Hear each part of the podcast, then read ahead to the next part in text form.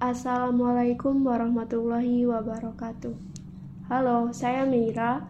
Kali ini saya akan melanjutkan membacakan buku Seni Memotivasi Diri, karya Brian Tracy dan Dan Strutzel. Kali ini saya akan melanjutkan membacakan bagian kedua dari buku ini. Bagi kalian yang ingin memberikan saran atau ingin merekomendasikan buku untuk dibaca, kalian bisa tulis di kolom komentar. Kalian juga bisa mensupport channel ini dengan cara mensubscribe channel ini dan menghidupkan lonceng notifikasi agar tidak tertinggal video-video audiobook lainnya. Dan bisa juga dengan cara like dan share video ini agar banyak orang yang bisa mendengarkan audiobook ini dan bisa mendapatkan banyak manfaat dari channel ini. Bagian 2, Mitos tentang motivasi dan kebenaran yang membebaskan. Dan berkata, Brian, di bagian ini saya ingin Anda menyoroti beberapa mitos yang paling banyak dipercaya tentang hal-hal yang paling diperlukan untuk bisa memiliki motivasi. Banyak orang menginginkan hasil seperti yang Anda utarakan, memiliki motivasi, memiliki sesuatu yang benar-benar bisa membuat mereka bangun di pagi hari dan menggerakkan mereka. Namun, mimpi semacam itu acap kali tidak menjadi kenyataan, karena banyak orang terikat pada mitos. Mitos nomor 1 adalah bahwa motivasi dapat diperoleh dari faktor-faktor di luar diri kita, seperti motivator, meningkatnya kondisi ekonomi, kenaikan pangkat, atau promosi jabatan, atau sesuatu semacam itu. Mengapa hal itu merupakan mitos dan apa kebenarannya? Lalu Brian menjawab, sebagaimana Anda katakan, motivasi datang dari dalam dan memerlukan motif. Saya telah menjadi motivator selama bertahun-tahun. Saya meyakini ada 2 jenis motivasi. Ada motivasi palsu dan ada motivasi sejati. Motivasi palsu adalah ketika kita disuguhi banyak cerita berlebihan tentang bagaimana kita bisa melakukan apapun. Ada orang-orang yang sangat sukses yang mengajarkan motivasi sejenis ini. Ini adalah jenis motivasi yang memberikan kesenangan, rasa senang seperti yang kita dapatkan ketika pergi menonton film bagus atau konser musik rock. Tetapi, motivasi jenis ini tidak tahan lama. Orang melupakan 80% atau 90% apa yang mereka dengar, meski mereka merasa senang ketika mendengarnya. Saya selalu memberikan fokus pada motivasi sejati.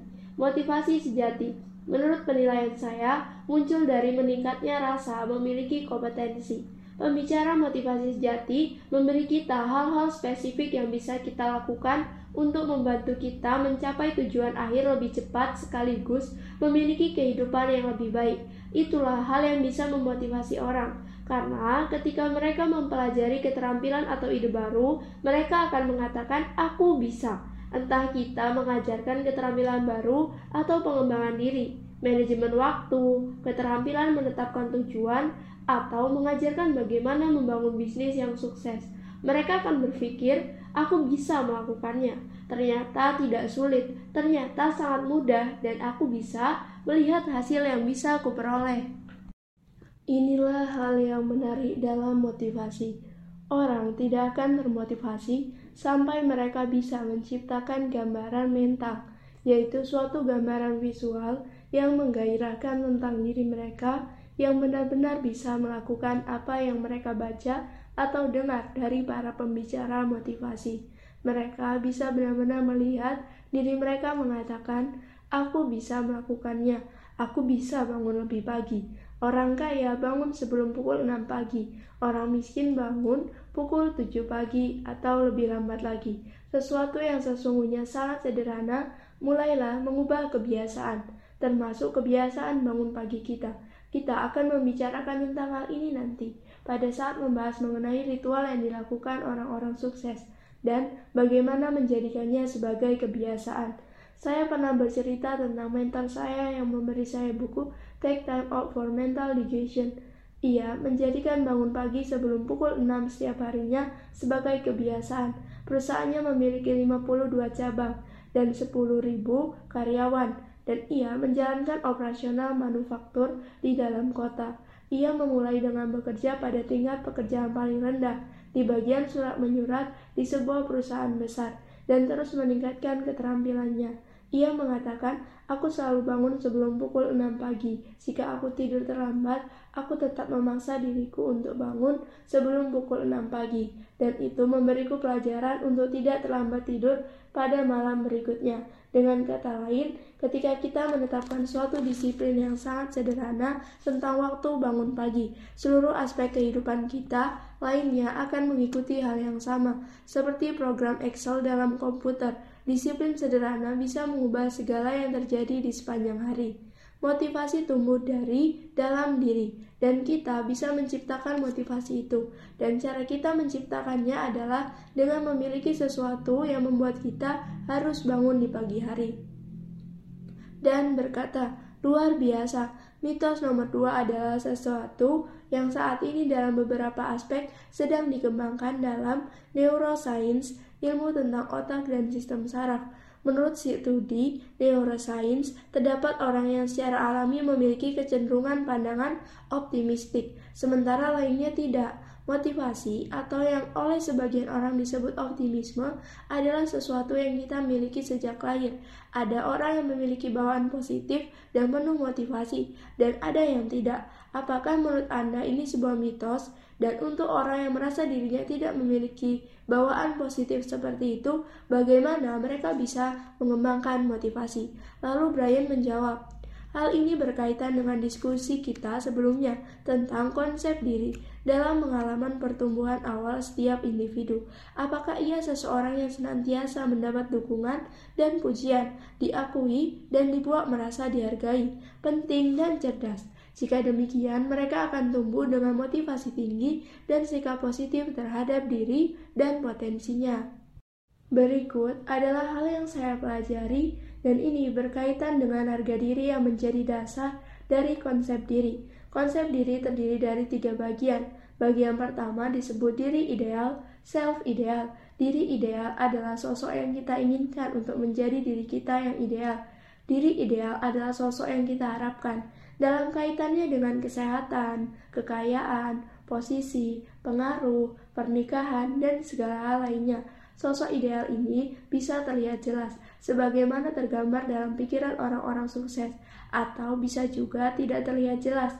Orang-orang yang tidak sukses tidak tahu dan tidak yakin tentang seperti apa mereka di masa depan. Sehingga, salah satu pertanyaan yang sering saya ajukan adalah, jika Anda bisa menggunakan tongkat ajaib dan membuat kehidupan Anda menjadi sempurna 3 tahun dari sekarang, seperti apa kehidupan itu nantinya, dan bagaimana perbedaan dengan kehidupan Anda saat ini? Saya membantu orang-orang untuk menuliskannya. Berapa banyak pendapatan yang ingin mereka peroleh, rumah seperti apa yang ingin mereka miliki, status hubungan atau pernikahan seperti apa yang ingin mereka miliki, tingkat kesehatan seperti apa yang ingin mereka miliki, berapa banyak uang yang ingin mereka miliki di bank.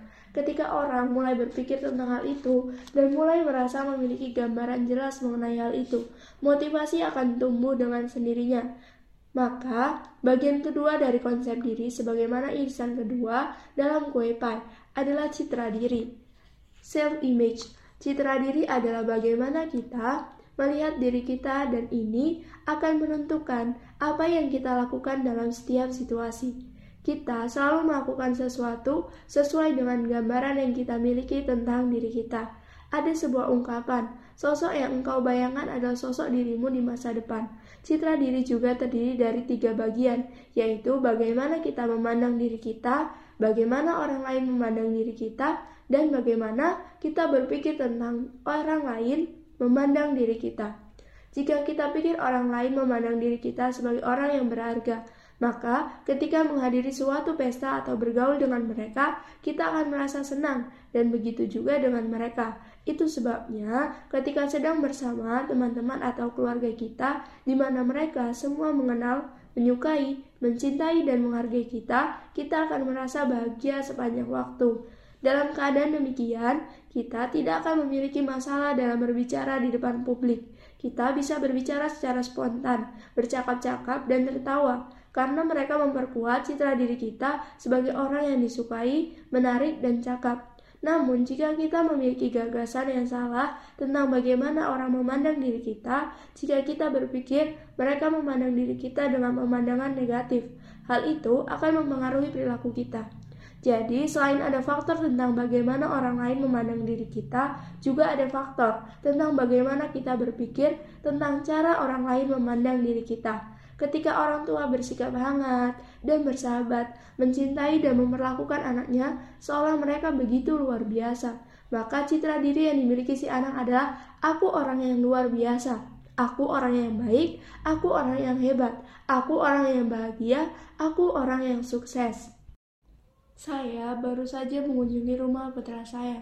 Mereka tahu tentang hal ini dan mempraktikannya pada kedua putrinya. Putrinya yang kecil berusia 1 tahun dan yang besar berusia 3 tahun. Kedua putri mereka senantiasa tertawa. Takaran kesehatan kepribadian yang sebenarnya adalah seberapa sering orang tertawa dan seberapa sering mereka tertawa bersama. Ada jarak antara citra diri, cara kita memandang diri kita sendiri saat ini, dengan diri ideal, ingin menjadi seperti apa kita di masa depan. Dan cara ini menentukan kualitas kepribadian kita. Jika kita merasa ada jarak yang terlalu besar antara di mana diri kita saat ini dan di mana kita nanti berada, itu akan membuat kita kehilangan motivasi. Kita jadi kehilangan antusiasme. Itu sebabnya orang mengatakan, aku ingin menjadi jutawan. Oke, mari kita menuliskannya. Membuat rencana dan menetapkan jadwal. Aku ingin menjadi jutawan dalam 1 tahun. Berapa banyak uang yang dimiliki saat ini? Aku sedang bangkrut. Apa pekerjaanmu? Aku tidak bekerja. Berapa banyak uang yang kamu miliki di bank? Tidak ada sama sekali. Aku sedang memiliki utang. Menetapkan tujuan untuk menjadi jutawan sebagai hal ideal yang ingin dicapai, yang kontras dengan di mana kita berada saat ini, hanya akan menurunkan motivasi kita. Hal seperti itu tidak akan membangkitkan inspirasi. Setelah mencobanya, kita akan menyerah dan mengatakan pada diri sendiri bahwa sepertinya itu tidak mungkin dicapai. Irisan ketiga dari kue pai kita adalah harga diri, self-esteem. Harga diri didefinisikan sebagai seberapa besar kita menyukai diri sendiri, seberapa besar kita mencintai diri sendiri, seberapa besar kita menilai dan menghargai diri sendiri sebagai seseorang yang benar-benar penting dan berharga. Inilah rektor inti kita, inilah denyut hidup kita, inilah faktor kritis yang menentukan kualitas kepribadian kita. Inilah yang menentukan citra diri kita. Di saat kita bergerak dari gambaran tentang di mana sekarang, kita berada ke arah gambaran ideal tentang di mana kita ingin berada. Harga diri kita meningkat, kita menjadi semakin menyukai diri kita, merasa nyaman dengan diri kita, merasa bahagia, dan bisa tertawa lepas.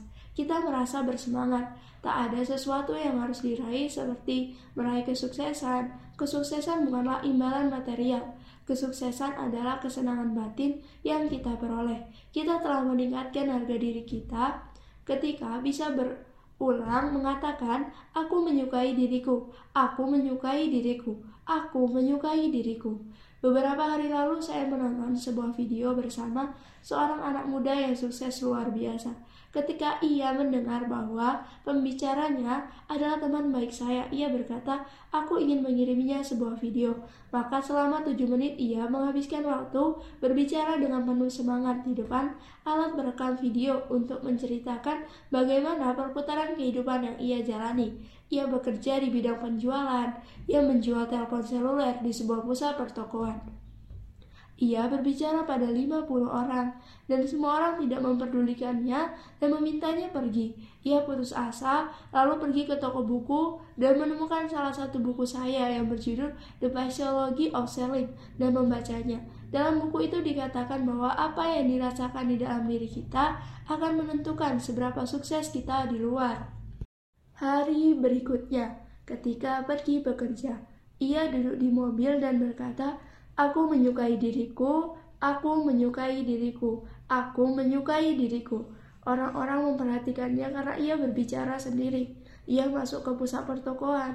Orang yang diajaknya berbicara hendak mengatakan tidak, tetapi ia segera menyela. Tunggu sebentar, ini produk yang sangat bagus. Ini bisa merevolusi hidup Anda. Ia menjadi begitu bersemangat. karena ia telah memperbaiki harga diri dan kepercayaan dirinya. Orang yang diajaknya berbicara berkata, "Oh ya, mengapa begitu?" Dan ia berhasil melakukan penjualan pertamanya setelah beberapa hari. Lalu ia melakukan penjualan kedua dan ketiga, dan tak lama kemudian ia berhasil memecahkan rekor penjualan. Ia menjadi supervisor, lalu manajer. Lalu ia direkrut oleh sebuah perusahaan yang lebih besar dan ia mengatakan, "Ungkapan 'aku menyukai diriku' yang diucapkan berulang-ulang telah mengubah hidupku secara keseluruhan." Dua pilar paling kuat yang ada dalam kuil mental kita adalah aku menyukai diriku dan aku bertanggung jawab. Aku menyukai diriku, aku bertanggung jawab. Semakin kita menyukai diri sendiri, semakin banyak tanggung jawab yang akan kita terima. Semakin banyak tanggung jawab yang kita terima, semakin kita merasa memiliki kemampuan. Dan semakin kita menyukai diri sendiri, ada hubungan langsung antara seberapa besar kita menyukai diri sendiri dan seberapa positif diri kita. Ada hubungan langsung antara seberapa besar tanggung jawab yang kita terima, seberapa besar kita merasa bisa mengendalikan hidup kita, dengan seberapa bahagia kita secara keseluruhan. Semuanya menguatkan satu sama lain. Dan berkata, "Brian, kita akan menghadapi pemilihan presiden. Gagasan aku bertanggung jawab memiliki kekuatan besar, tetapi kita bisa melihat begitu banyak orang mengandalkan tanggung jawab para politisi untuk menentukan masa depan mereka. Mereka menitipkan masa depan pada pekerjaan yang akan mereka peroleh atau upah yang akan dibayarkan kepada mereka, dan pada janji para politisi. Bagaimana pendapat Anda mengenai dinamika seperti itu? Dan tunjukkan kepada kami bahwa tidak peduli di sisi spektrum politik mana seseorang berada, menyerahkan tanggung jawab pada politisi hanya akan menempatkan diri kita pada lebih banyak frustasi dan kegagalan." Brian menjawab, "Benar sekali, beberapa tahun lalu saya menulis sebuah buku berjudul Something for Nothing. Berdasarkan riset psikologi dan politik selama 40 tahun, buku ini menjelaskan bahwa rata-rata orang kebanyakan adalah orang yang menginginkan sesuatu secara cuma-cuma. Mereka ingin barang-barang gratis, mereka ingin uang cuma-cuma, mereka menginginkan hal-hal yang tidak mereka dapatkan dan tidak layak mereka dapatkan. Politik pada dasarnya adalah bisnis untuk mendapatkan suara, dan seperti dalam pasar konsumen, perusahaan ada untuk menyediakan produk yang diinginkan konsumen. Mayoritas orang ingin mendapatkan lebih dari yang mereka keluarkan. Mereka menginginkan hasil lebih. Mereka ingin mendapatkan sesuatu cuma-cuma. Mereka ingin mendapatkan sesuatu yang memiliki diskon dan sebagainya. Sehingga di Amerika saat ini, 47% populasinya mengambil lebih banyak daripada yang mereka keluarkan, dan mereka menyukainya. Uang cuma-cuma membuat orang kehilangan kewarasannya. Ancaman untuk menghentikan pemberian uang cuma-cuma membuat orang-orang kehilangan kewarasannya. Mereka turun ke jalan dan membuat kerusuhan, berteriak, memecahkan kaca-kaca jendela ketika dikatakan bahwa pemberian uang cuma-cuma akan dihentikan. Ribuan orang turun ke jalan dan berteriak-teriak. Mengapa demikian? Alasannya adalah bahwa jika ada basis konsumen untuk suatu filosofi tertentu, seperti filosofi perlunya pemberian uang cuma-cuma, maka para politisi akan muncul untuk mewakili orang-orang yang mengusung filosofi itu. Mereka akan mengatakan kepada orang-orang ini, "Kalian layak mendapatkan uang cuma-cuma ini," dan mereka akan memberikan 100 alasan untuk itu. Ada suatu cara menarik untuk menyusun sebuah pembicaraan, cara yang disebut metode penjahat, korban, pahlawan. Steve Jobs menggunakan metode ini, juga pembicara lainnya. Sebuah cara yang sangat sederhana dalam mendesain pidato. Pertama-tama, berbicaralah tentang penjahat. Penjahat adalah mereka orang-orang sukses, para jutawan dan miliuner yang menguasai semua uang. Merekalah yang menyebabkan yang lain tidak menghasilkan lebih banyak uang, tidak memperoleh lebih banyak uang, tidak menikmati lebih banyak program, tidak tinggal di rumah yang lebih besar. Yang lain adalah korban, sehingga para politisi itu mengatakan, "Kalian adalah korban, dan aku adalah pahlawan. Aku akan menyelamatkan kalian dari para penjahat." Yang aku perlukan hanyalah dukungan kalian. Dukung aku, dan aku akan melindungi kalian dari para penjahat, dan aku akan memastikan kalian mendapatkan sebanyak mungkin uang cuma-cuma. Dalam setiap masyarakat terdapat dua jenis orang. Ada orang yang percaya pada kerja keras, peluang, dan terciptanya kekayaan. Mereka membangun bisnis dengan menghasilkan produk dan layanan yang diinginkan dan diperlukan orang yang mau membayar untuk mendapatkannya. Orang kaya selalu berpikir mengenai penciptaan kekayaan. Mereka selalu berpikir tentang bagaimana menghasilkan lebih banyak uang dengan memberikan kepuasan kepada lebih banyak konsumen. Dan hal ini telah lama menjadi fondasi dari berdirinya Republik Amerika selama lebih dari 200 tahun. Juga ada begitu banyak orang yang tidak memahami adanya hubungan antara melayani orang lain dengan menghasilkan banyak uang, sehingga mereka mengatakan, aku harus diberi lebih banyak uang.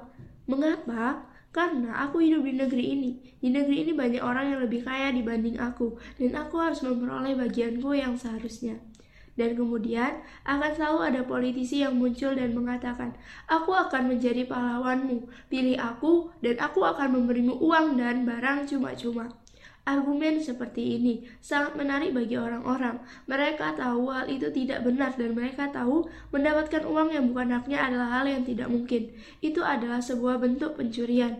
Mereka tahu itu salah, tapi mereka terlalu lemah sehingga mereka memberikan suara pada partai yang mengatakan, pilih aku dan aku akan memberi kalian apapun cuma-cuma. Dari mana semua yang akan diberi itu berasal? Dari para jutawan dan miliuner.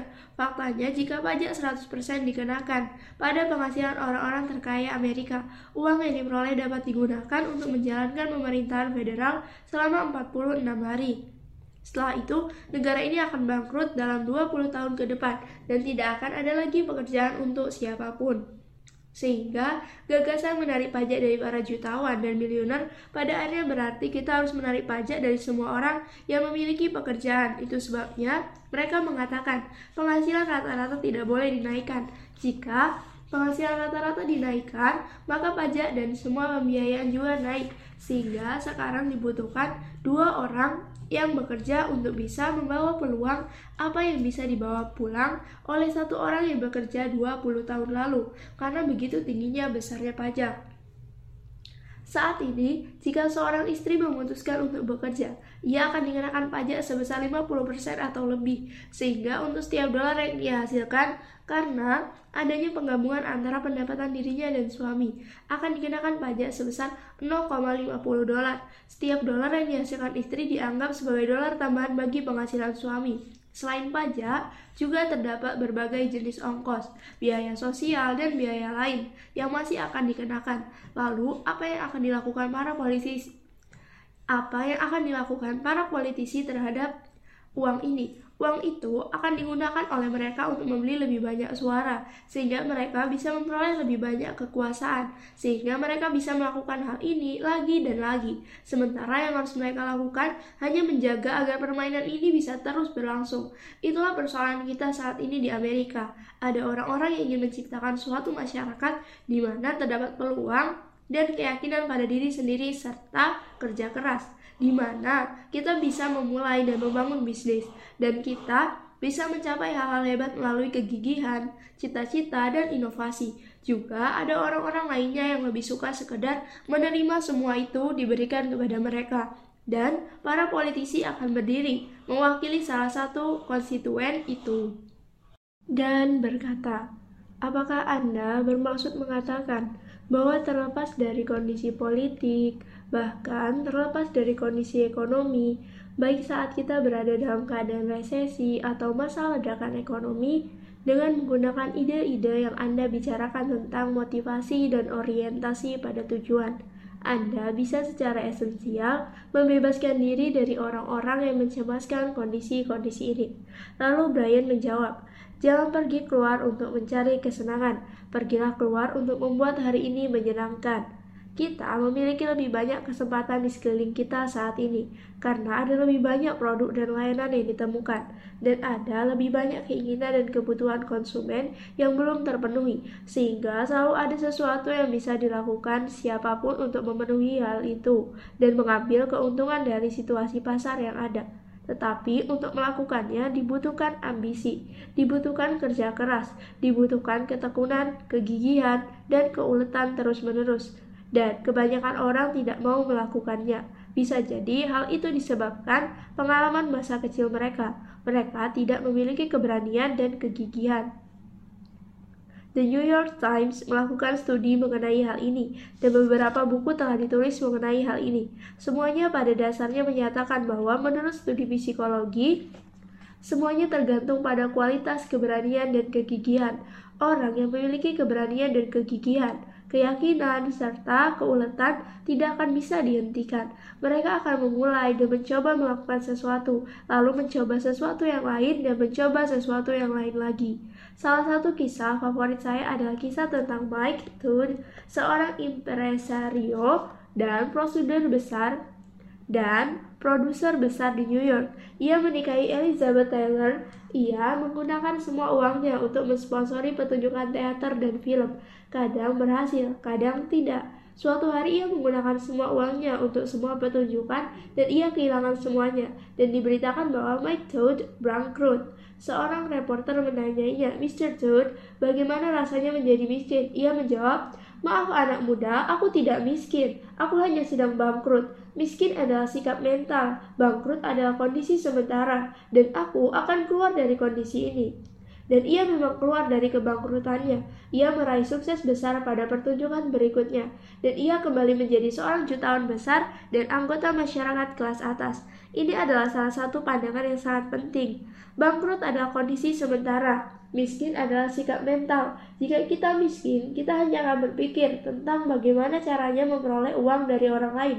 Bagaimana caranya mendapatkan lebih banyak uang dibanding yang pantas diperoleh. Bagaimana caranya hidup dalam situasi seperti ini? Dan kemudian kita selalu memberikan dukungan kepada orang yang mengatakan, "Dukung aku dan aku akan memberimu uang dan barang keperluanmu cuma-cuma." Dari segi finansial maupun politik, mungkin tidak terlalu salah, tetapi tetap bukan sesuatu yang benar. Uang yang diperoleh cuma-cuma akan menghancurkan jiwa penerimanya. Menghasilkan uang, memperoleh kesuksesan adalah prinsip dasar untuk memperoleh harga diri, kepercayaan diri, tanggung jawab pribadi, kebahagiaan, kesenangan, dan energi. Ketika memperoleh keberhasilan, kita akan merasa bahagia. Banyak orang mengatakan bahwa orang kaya tidak bahagia. Saya telah mempelajari orang-orang kaya, dan saya bisa mengatakan kepada Anda bahwa orang-orang kaya sangat bahagia karena mereka memulai segalanya dari nol. 90% orang sukses di Amerika memulai dari nol, dan mereka berhasil mencapai sesuatu yang berharga setelah 10, 20, atau 30 tahun kerja keras.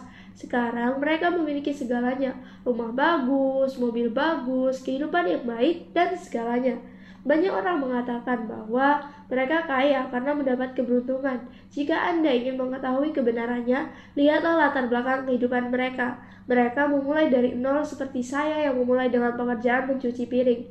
Mereka memulai dengan bekerja di kapal untuk bisa sampai pada posisinya saat ini. Mereka tinggal di perkampungan miskin selama berminggu-minggu, berbulan-bulan, bertahun-tahun, sambil terus bekerja membangun jalan kesuksesan mereka. Andre Grove yang meninggal belum lama ini adalah Presiden Intel, salah seorang pengusaha besar dalam sejarah Amerika. Nama aslinya adalah Andras Grove, dan ia berasal dari Hungaria. Ketika Rusia menyerang Hungaria pada 1956, ia melarikan diri ke New York.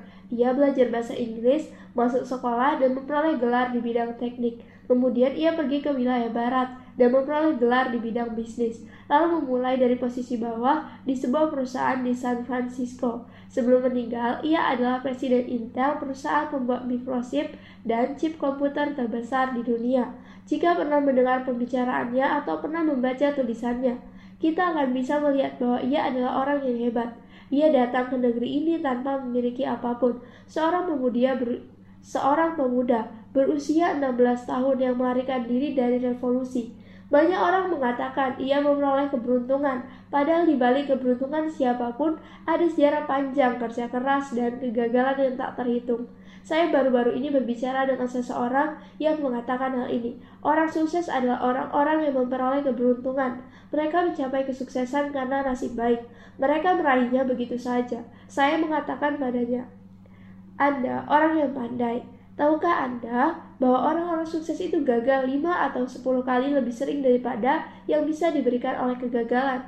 Dan ia marah kepada saya dan berkata, itu tidak benar. Orang-orang sukses itu memang jatuh ke dalam lubang kesulitan, tetapi kemudian mereka menemukan kesempatan yang mengubah keadaan menjadi menguntungkan. Saya menjawab, tidak. Kalau kita bicara statistik, orang sukses pernah gagal berkali-kali, lebih banyak dari rata-rata orang kebanyakan. Beberapa tahun lalu, ada sebuah wawancara radio dengan 4 orang jutawan yang berhasil atas upayanya sendiri.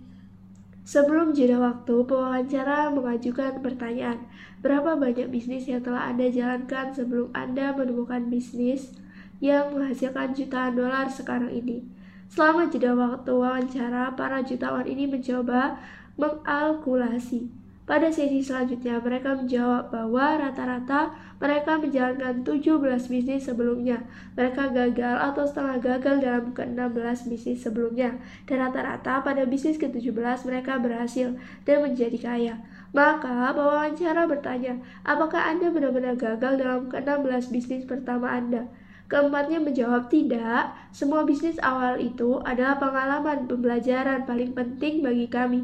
Tanpa semua kegagalan itu, kami tidak akan pernah bisa sukses dalam bisnis kami sekarang. Dan berkata, luar biasa, cerita itu membawa saya pada mitos nomor 3, Brian, yaitu bahwa motivasi hanya dapat tumbuh dari peristiwa-peristiwa atau kondisi positif, dikelilingi oleh komunitas yang mendukung dan memperoleh masukan yang positif, tentu akan sangat membantu. Namun seperti yang Anda katakan, seperti Andre Grove yang melarikan diri dari revolusi dan memulai segalanya dalam kondisi sulit, pilihan untuk memotivasi diri sendiri dapat muncul dari emosi atau kondisi positif maupun negatif. Konsep ini juga terdapat dalam politik, Neuro-Linguistic Programming (NLP) yang menyatakan bahwa sebagian orang mendapatkan motivasi dengan bergerak menuju situasi positif, sementara sebagian lainnya mendapat motivasi dengan bergerak menjauhi situasi negatif. Dan hal ini dalam banyak hal bisa disamakan dengan bahan bakar. Bagaimana kemudian kita bisa menggunakan baik hal positif maupun negatif untuk memotivasi diri kita? Lalu Brian menjawab, kita mulai dengan situasi negatif. Menurut prinsip dasar psikologi, kita sebagai orang dewasa akan selalu berupaya mendapatkan apa yang dirasa kurang pada saat kita masih kecil. Jika kita merasa kekurangan uang, kerap kali kita akan merasa sangat menginginkan uang atau bergerak ke arah itu. Jika kita merasa kurang mendapatkan cinta dan dukungan, kita akan berupaya mendapatkannya dari lawan jenis. Jika kita merasa diabaikan atau tak berguna di sekolah, kita akan berupaya mendapatkan rasa hormat dari orang lain atau berupaya melakukan sesuatu untuk mendapatkannya. Banyak di antara aktor Hollywood digerakkan oleh dorongan perasaan ingin dianggap penting ini, karena pengalaman masa kecil yang mereka alami membuat mereka merasa diabaikan dan tak berguna. Sehingga setelah dewasa, mereka mencari cara untuk memenuhinya. Mereka mulai merasakan dunia pertunjukan, di mana orang-orang bertepuk tangan, mengeluh-elukan, tersenyum, dan menyalami mereka seraya mengatakan bahwa apa yang mereka lakukan sungguh luar biasa. Kemudian hal itu menjadi semacam candu. Henry Ford satu kali mengatakan bahwa kekuasaan adalah rangsangan yang sangat besar, karena ketika seseorang memiliki banyak kekuasaan, ia akan merasa dirinya luar biasa, ia akan merasa sangat kuat, orang-orang akan mendatanginya, mereka menyalami, minta tanda tangan, dan mendengarkan perkataannya. Inilah contoh motivasi yang muncul dari situasi negatif, dan ini sesuatu yang sangat lumrah terjadi. Pada suatu hari, saya berbicara dengan 3 orang pengusaha kaya. Saya bertanya, kapan Anda memperoleh pekerjaan pertama? Ternyata mereka memperoleh pekerjaan pertama pada usia 10 atau 11. Ketika usia saya 10 tahun, orang tua saya berkata, kami tidak memiliki uang untuk membeli pakaian sekolahmu. Kamu harus mencari uang sendiri untuk membelinya. Saat itu musim panas, saya menjawab, oke. dan mengambil cangkul. Saya mengetuk pintu rumah-rumah tetangga dan menawarkan diri. Jika mereka memerlukan orang untuk membersihkan rumput liar, saya akhirnya bertemu seorang wanita yang sangat baik yang berkata, "Mari ikut denganku." Halaman belakang rumahku dipenuhi rumput liar. Ia berkata, "Bisakah kamu membersihkannya?" Saya menjawab, "Tentu, berapa bayaranmu?" 25 sen per jam. Ia berkata, "Oke." Lalu, saya membersihkan halaman belakang rumahnya. Kalau tidak salah, saya perlu waktu 2 minggu untuk mencangkul seluruh halaman dan mengumpulkan rumputnya. Lalu, mengangkutnya dengan gerobak untuk membuangnya. Saya memperoleh uang untuk membeli pakaian musim gugur. Sejak hari itu dan seterusnya, saya tidak pernah menerima sepeser pun uang dari orang tua saya. Saya bangun pagi dan mengantar koran pada pukul 4 sampai 5 pagi. Hal yang sama dilakukan oleh beberapa teman saya yang sekarang menjadi orang kaya. Pada usia 14, Warren Buffett tidak memiliki banyak uang. Ia bangun pada pukul 4 pagi untuk mengantar koran, dan ia mengumpulkan upah dari mengantar koran kepada para langganannya ini. Ia memperoleh 1 sen dolar untuk setiap koran yang diantarnya, dan ia menyimpan uangnya karena orang tuanya mencukupi kebutuhan pokoknya. Ia mengantar 200.000 koran dalam jangka waktu 3 atau 4 tahun. Ia mengumpulkan uang sebesar 2.000 dolar. Uang itu digunakan untuk melakukan investasi pertamanya. Ia menginvestasikan 2.000 dolar pada 1962. Saat ini ia memiliki 350 miliar dolar uang yang berada di bawah pengelolaannya. Tahun lalu ia memperoleh laba 25 miliar dolar. Ia memulai dengan 1 sen dolar untuk setiap koran yang diantarnya, menabungnya dengan cermat, bangun pada pukul 4 pagi, 6 atau 7 hari dalam seminggu. Orang mengatakan ia memperoleh keberuntungan. Ia adalah salah satu orang paling kaya di dunia. Memang benar, dan coba perhatikan dari mana ia memulai. Ia adalah contoh pergerakan dari situasi negatif. Situasi positif sama-sama bisa memberi motivasi. Ketika situasi positif memotivasi seseorang, orang itu bisa menjadi lebih besar dari dirinya saat ini. Hal ini pula yang saya peroleh dari Maslow, yang kemudian memiliki pengaruh pada diri saya ketika saya membaca bukunya untuk pertama kali. Buku itu menyatakan bahwa kita memiliki potensi yang sangat besar pada diri kita, sehingga kemudian saya mulai menghabiskan waktu ribuan jam untuk belajar ketika orang lain pergi keluar untuk bersosialisasi dan pergi ke bar untuk minum. Saya duduk di rumah berjam-jam membaca semua bahan bacaan mengenai kesuksesan. Dan pada saat itulah saya menemukan pentingnya menghilangkan emosi negatif. Jika kita menghilangkan emosi negatif secara otomatis, emosi negatif ini akan tergantikan oleh emosi positif. Dan salah satu emosi positif adalah menetapkan tujuan. Kita akan mulai berpikir tentang tujuan-tujuan yang ingin kita capai, tentang apa yang sangat ingin kita lakukan dalam hidup. Pertanyaan penting ini memiliki 3 bagian. Pertama, ajukan pertanyaan ini. Apa yang sangat ingin kamu lakukan dalam hidup? Ambil jeda dan biarkan orang yang ditanyai untuk berpikir. Kedua, ajukan lagi pertanyaan itu. Apa yang sangat-sangat-sangat ingin kamu lakukan dalam hidup? Ambil jeda lagi. Ketiga, ajukan pertanyaan itu sekali lagi. Apa yang sangat-sangat-sangat-sangat ingin kamu lakukan dalam hidup? Jika kita tidak memiliki batasan apapun, jika kita bisa meraih apapun di dunia ini, jika kita memiliki semua pengetahuan dan kecakapan serta bakat dan kemampuan yang kita butuhkan, apa yang sangat ingin kita lakukan dalam hidup? Jika kita bisa memutuskan jawabannya, dan jawaban itu tampak jelas bagi kita, dan kita bisa melihat gambarannya seperti apa nantinya, kita akan secara otomatis termotivasi. Jawaban yang jelas atas pertanyaan itu akan menyalakan bahan bakar cadangan di dalam jiwa kita. Kita akan bangun di pagi hari dan akan merasa terikat untuk bergerak menuju sasaran, tetapi syaratnya kita harus sudah bisa melihat tujuan itu dengan jelas. Kita harus tahu apa tujuan kita, kita harus tahu apa yang sebenarnya kita inginkan, apa yang ingin kita capai jika kita tidak memiliki batasan apapun. Itulah hal yang memotivasi kita dengan cara positif. Dan berkata, luar biasa. Mitos nomor 4 adalah mitos yang lebih halus. Mitos ini menyatakan bahwa motivasi adalah kondisi pikiran yang jika sudah pernah dicapai akan tetap ada selamanya sepanjang hidup kita. Anda sudah berbicara tentang pentingnya memiliki tujuan yang benar-benar ingin diraih dan bagaimana orang yang bisa menetapkan tujuan dan menetapkan pikiran pada jauh pencapaian tujuan itu, maka kehidupannya akan berubah selamanya. Saya bahkan pernah mendengar seseorang motivator berkata, Sekali cahaya motivasi dinyalakan pada diri kita, cahaya itu tidak akan pernah padam selamanya. Itulah harapan dan impian banyak orang. Namun, kenyataannya, kerap kali motivasi adalah keadaan pikiran yang harus diperbarui dan dipulihkan setiap harinya. Bahkan, seseorang yang telah sangat sukses seperti Anda, Brian, jika Anda tidak terus-menerus memperbarui dan memulihkan motivasi Anda guna menajamkan mata gergajinya, bahkan kesuksesan yang telah Anda raih akan mulai terasa tidak menarik atau tidak baru lagi. Anda akan kehilangan sikap positif dan energi yang sebelumnya dimiliki. Lalu Brian menjawab, Leo Yit Konan adalah seorang yang luar biasa, pendiri Nightingale Conan Corporation. Suatu kali ia menceritakan filosofinya kepada saya. Kita memiliki pola dasar atau template untuk sukses dalam pikiran bawah sadar kita. Mirip sebuah kerangka yang diisi penuh, seperti beton. Setiap orang sukses pasti pernah mencapai suatu tujuan besar, sehingga mereka memiliki sesuatu pola dasar untuk mencapai kesuksesan berikutnya. Tidak ada sesuatu yang bisa memberinya kepuasan melebihi pencapaian tujuan lain yang lebih besar, sehingga semua kesuksesan berawal dari satu pencapaian besar. Jika kita menggunakan aturan 80/20, kita akan mendapati bahwa 20% orang yang menghasilkan 80% uang. Pada suatu masa dalam hidupnya, pernah memulai mengerjakan suatu tujuan besar dan menyelesaikannya. Wujudnya bisa sesederhana lulus dari universitas atau memenangi suatu perlombaan.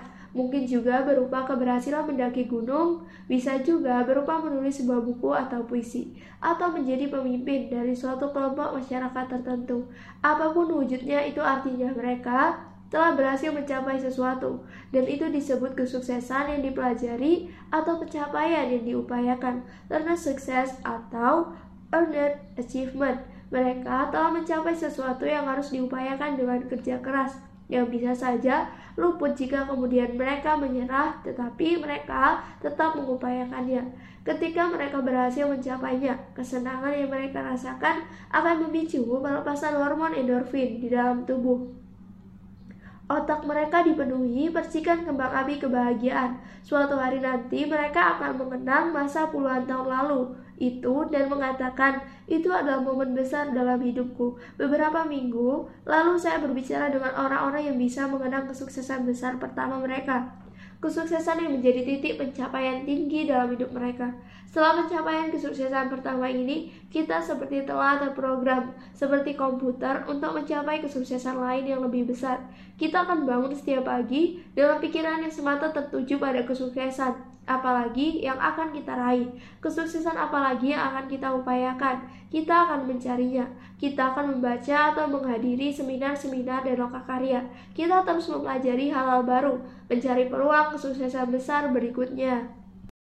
Maka saran saya adalah tentukan satu tujuan yang sangat penting untuk Anda, lalu berupayalah untuk mencapainya dengan segenap hati. Tidak peduli akan butuh waktu berapa lama, karena sekali kita berhasil mencapainya, kita akan menjadi orang yang berbeda dan lebih baik sepanjang sisa hidup kita. Dan berkata, ketika saya kuliah di Notre Dame, saya memiliki seorang teman yang keseluruhan tujuan hidupnya adalah masuk Notre Dame. Masuk Notre Dame adalah pencapaian besarnya. Ia berjuang keras di SMU, lalu masuk Community College, perguruan tinggi 2 tahun di Amerika, mendapat nilai A.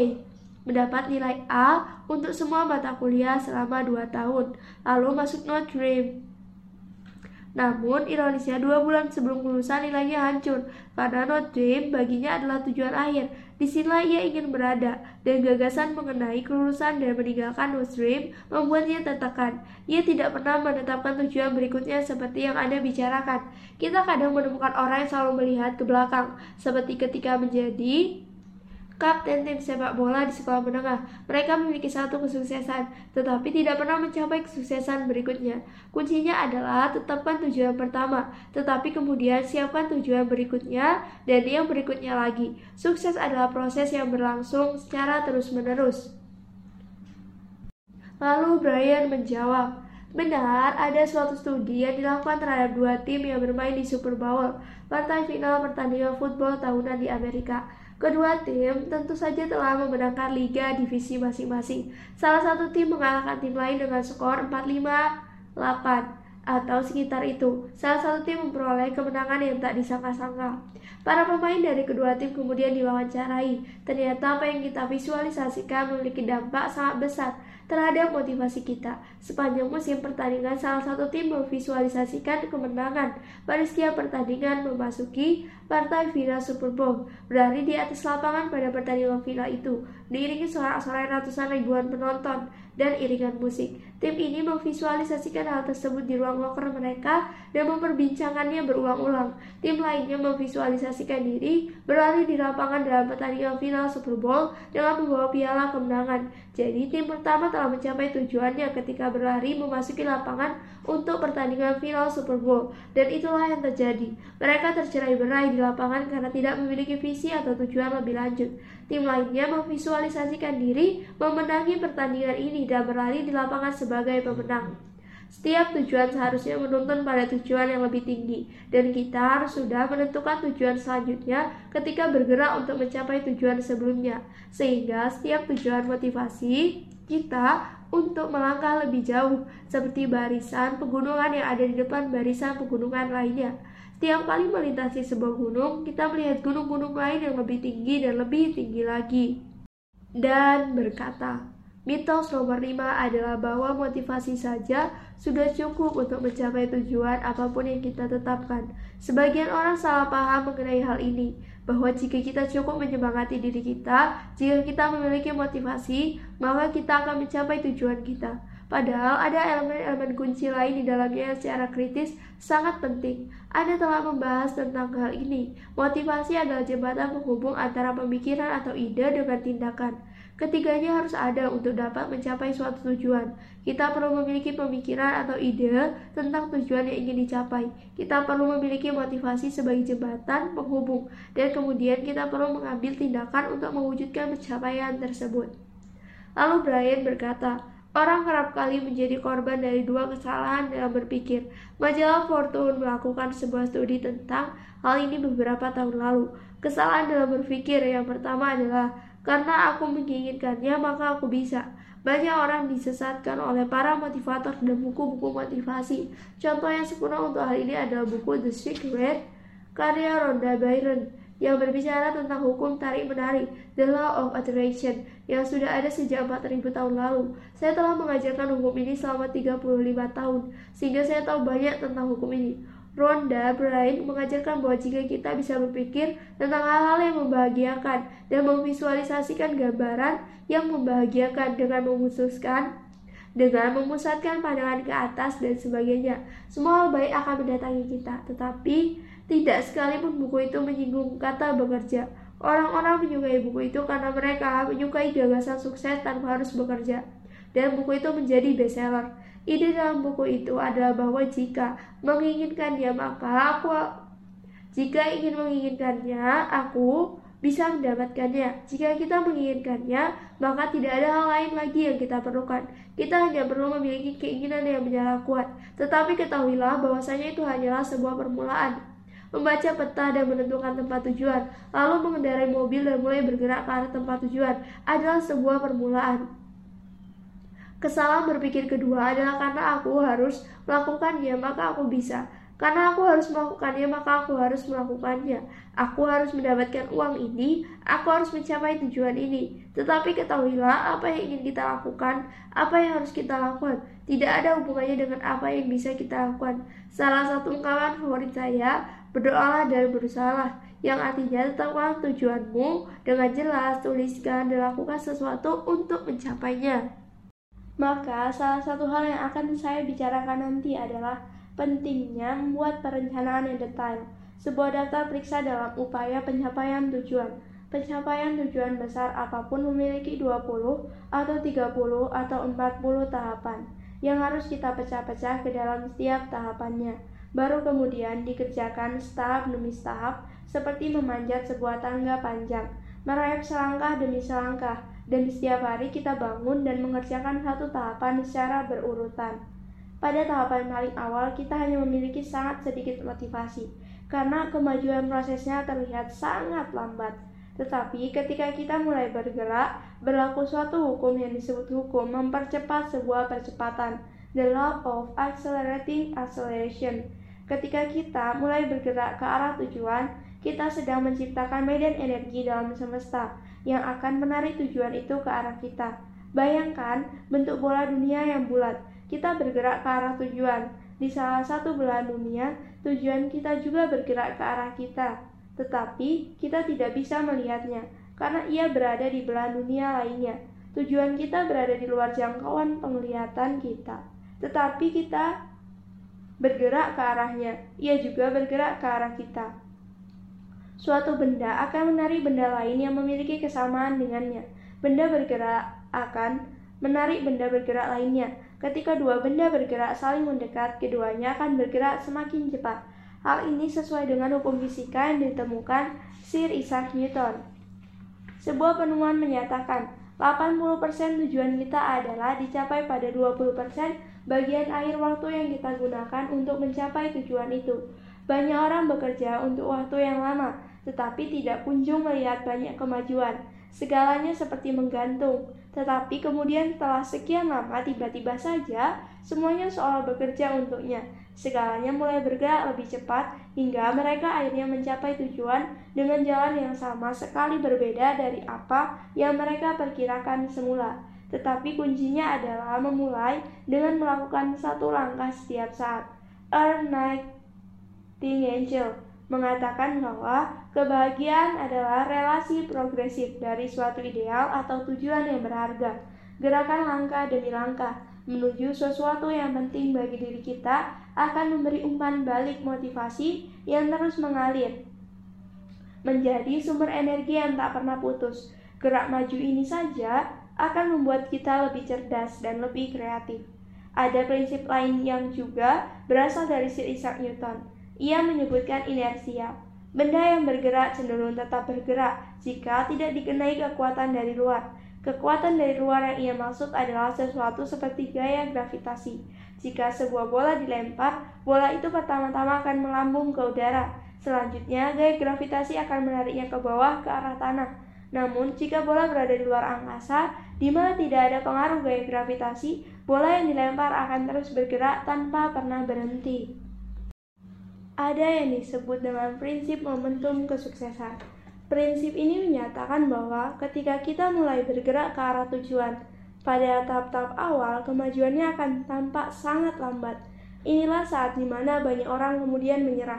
Itu sebabnya ada yang mengatakan, jika ingin mengurangi berat badan, jangan menimbang badan dalam 2 minggu pertama diet dan olahraga yang kita jalankan, karena tidak akan ada hasil apapun yang terlihat.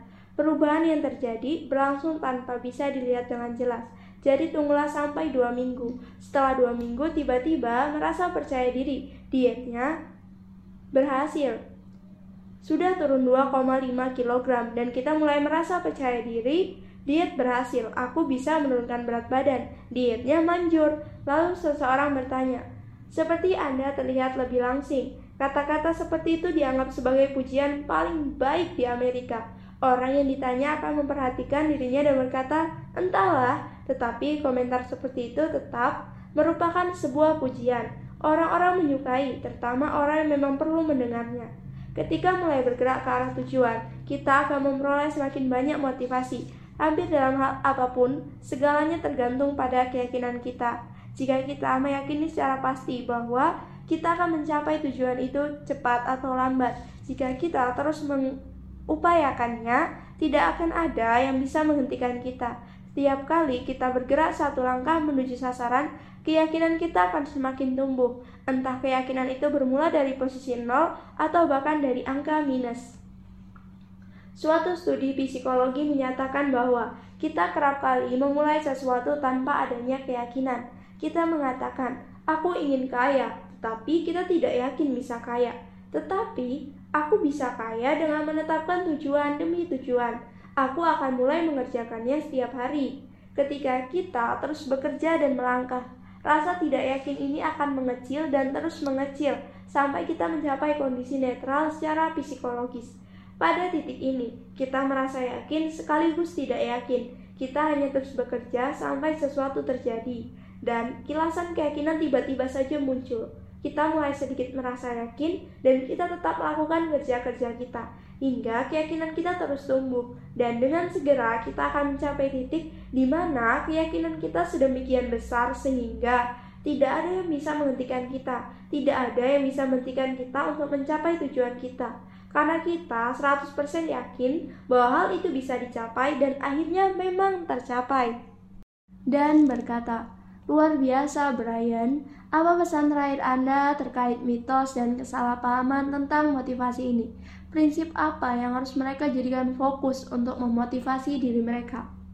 Lalu Brian menjawab, Ok Madino pernah mengatakan kepada saya, Brian, tidak ada yang namanya rahasia untuk sukses. Yang ada adalah prinsip-prinsip kebenaran abadi yang telah dipelajari dan diulang terus-menerus selama berabad-abad. Jika kita mempelajari kehidupan para pemikir cemerlang pada masa lalu, seperti Cicero dan Plutarch, kita akan menemukan bahwa mereka mengerjakan prinsip-prinsip yang sama. Tetapkan dengan jelas sasaran kita. Rencanakan cara pencapaiannya, laksanakan rencana itu, jangan menunda-nunda, dan tetaplah berusaha sampai berhasil meraihnya. Dan itu bukan suatu rahasia, cara itu telah terbukti berhasil, selalu berhasil oleh jutaan orang yang telah sukses saat ini, sehingga semua orang bisa melakukannya. Kita memiliki di dalam diri kita potensi yang lebih besar dari yang pernah kita gunakan. Tetapi potensi itu hanya akan keluar jika kita memfokuskannya pada sesuatu yang benar-benar kita inginkan. Nick di Nightingale Conan mengatakan bahwa setiap orang memiliki mekanisme untuk sukses dan mekanisme untuk gagal. Mekanisme kegagalan akan tumbuh secara otomatis. Itu sebabnya 80% populasi manusia berada pada posisi pertengahan, sulit beranjak dari posisi itu, dan selalu cemas soal uang. Mekanisme sukses harus dibangkitkan. Pemicu yang membangkitkannya adalah tujuan. Jika kita menetapkan tujuan, mekanisme sukses akan menjadi sistem baku di dalam diri kita, sehingga mekanisme kegagalan berhenti tumbuh. Kita bisa benar-benar mematikan mekanisme kegagalan dengan menghadangnya dengan suatu tujuan. Selama kita berupaya meraih tujuan itu, mekanisme kegagalan tidak akan pernah muncul.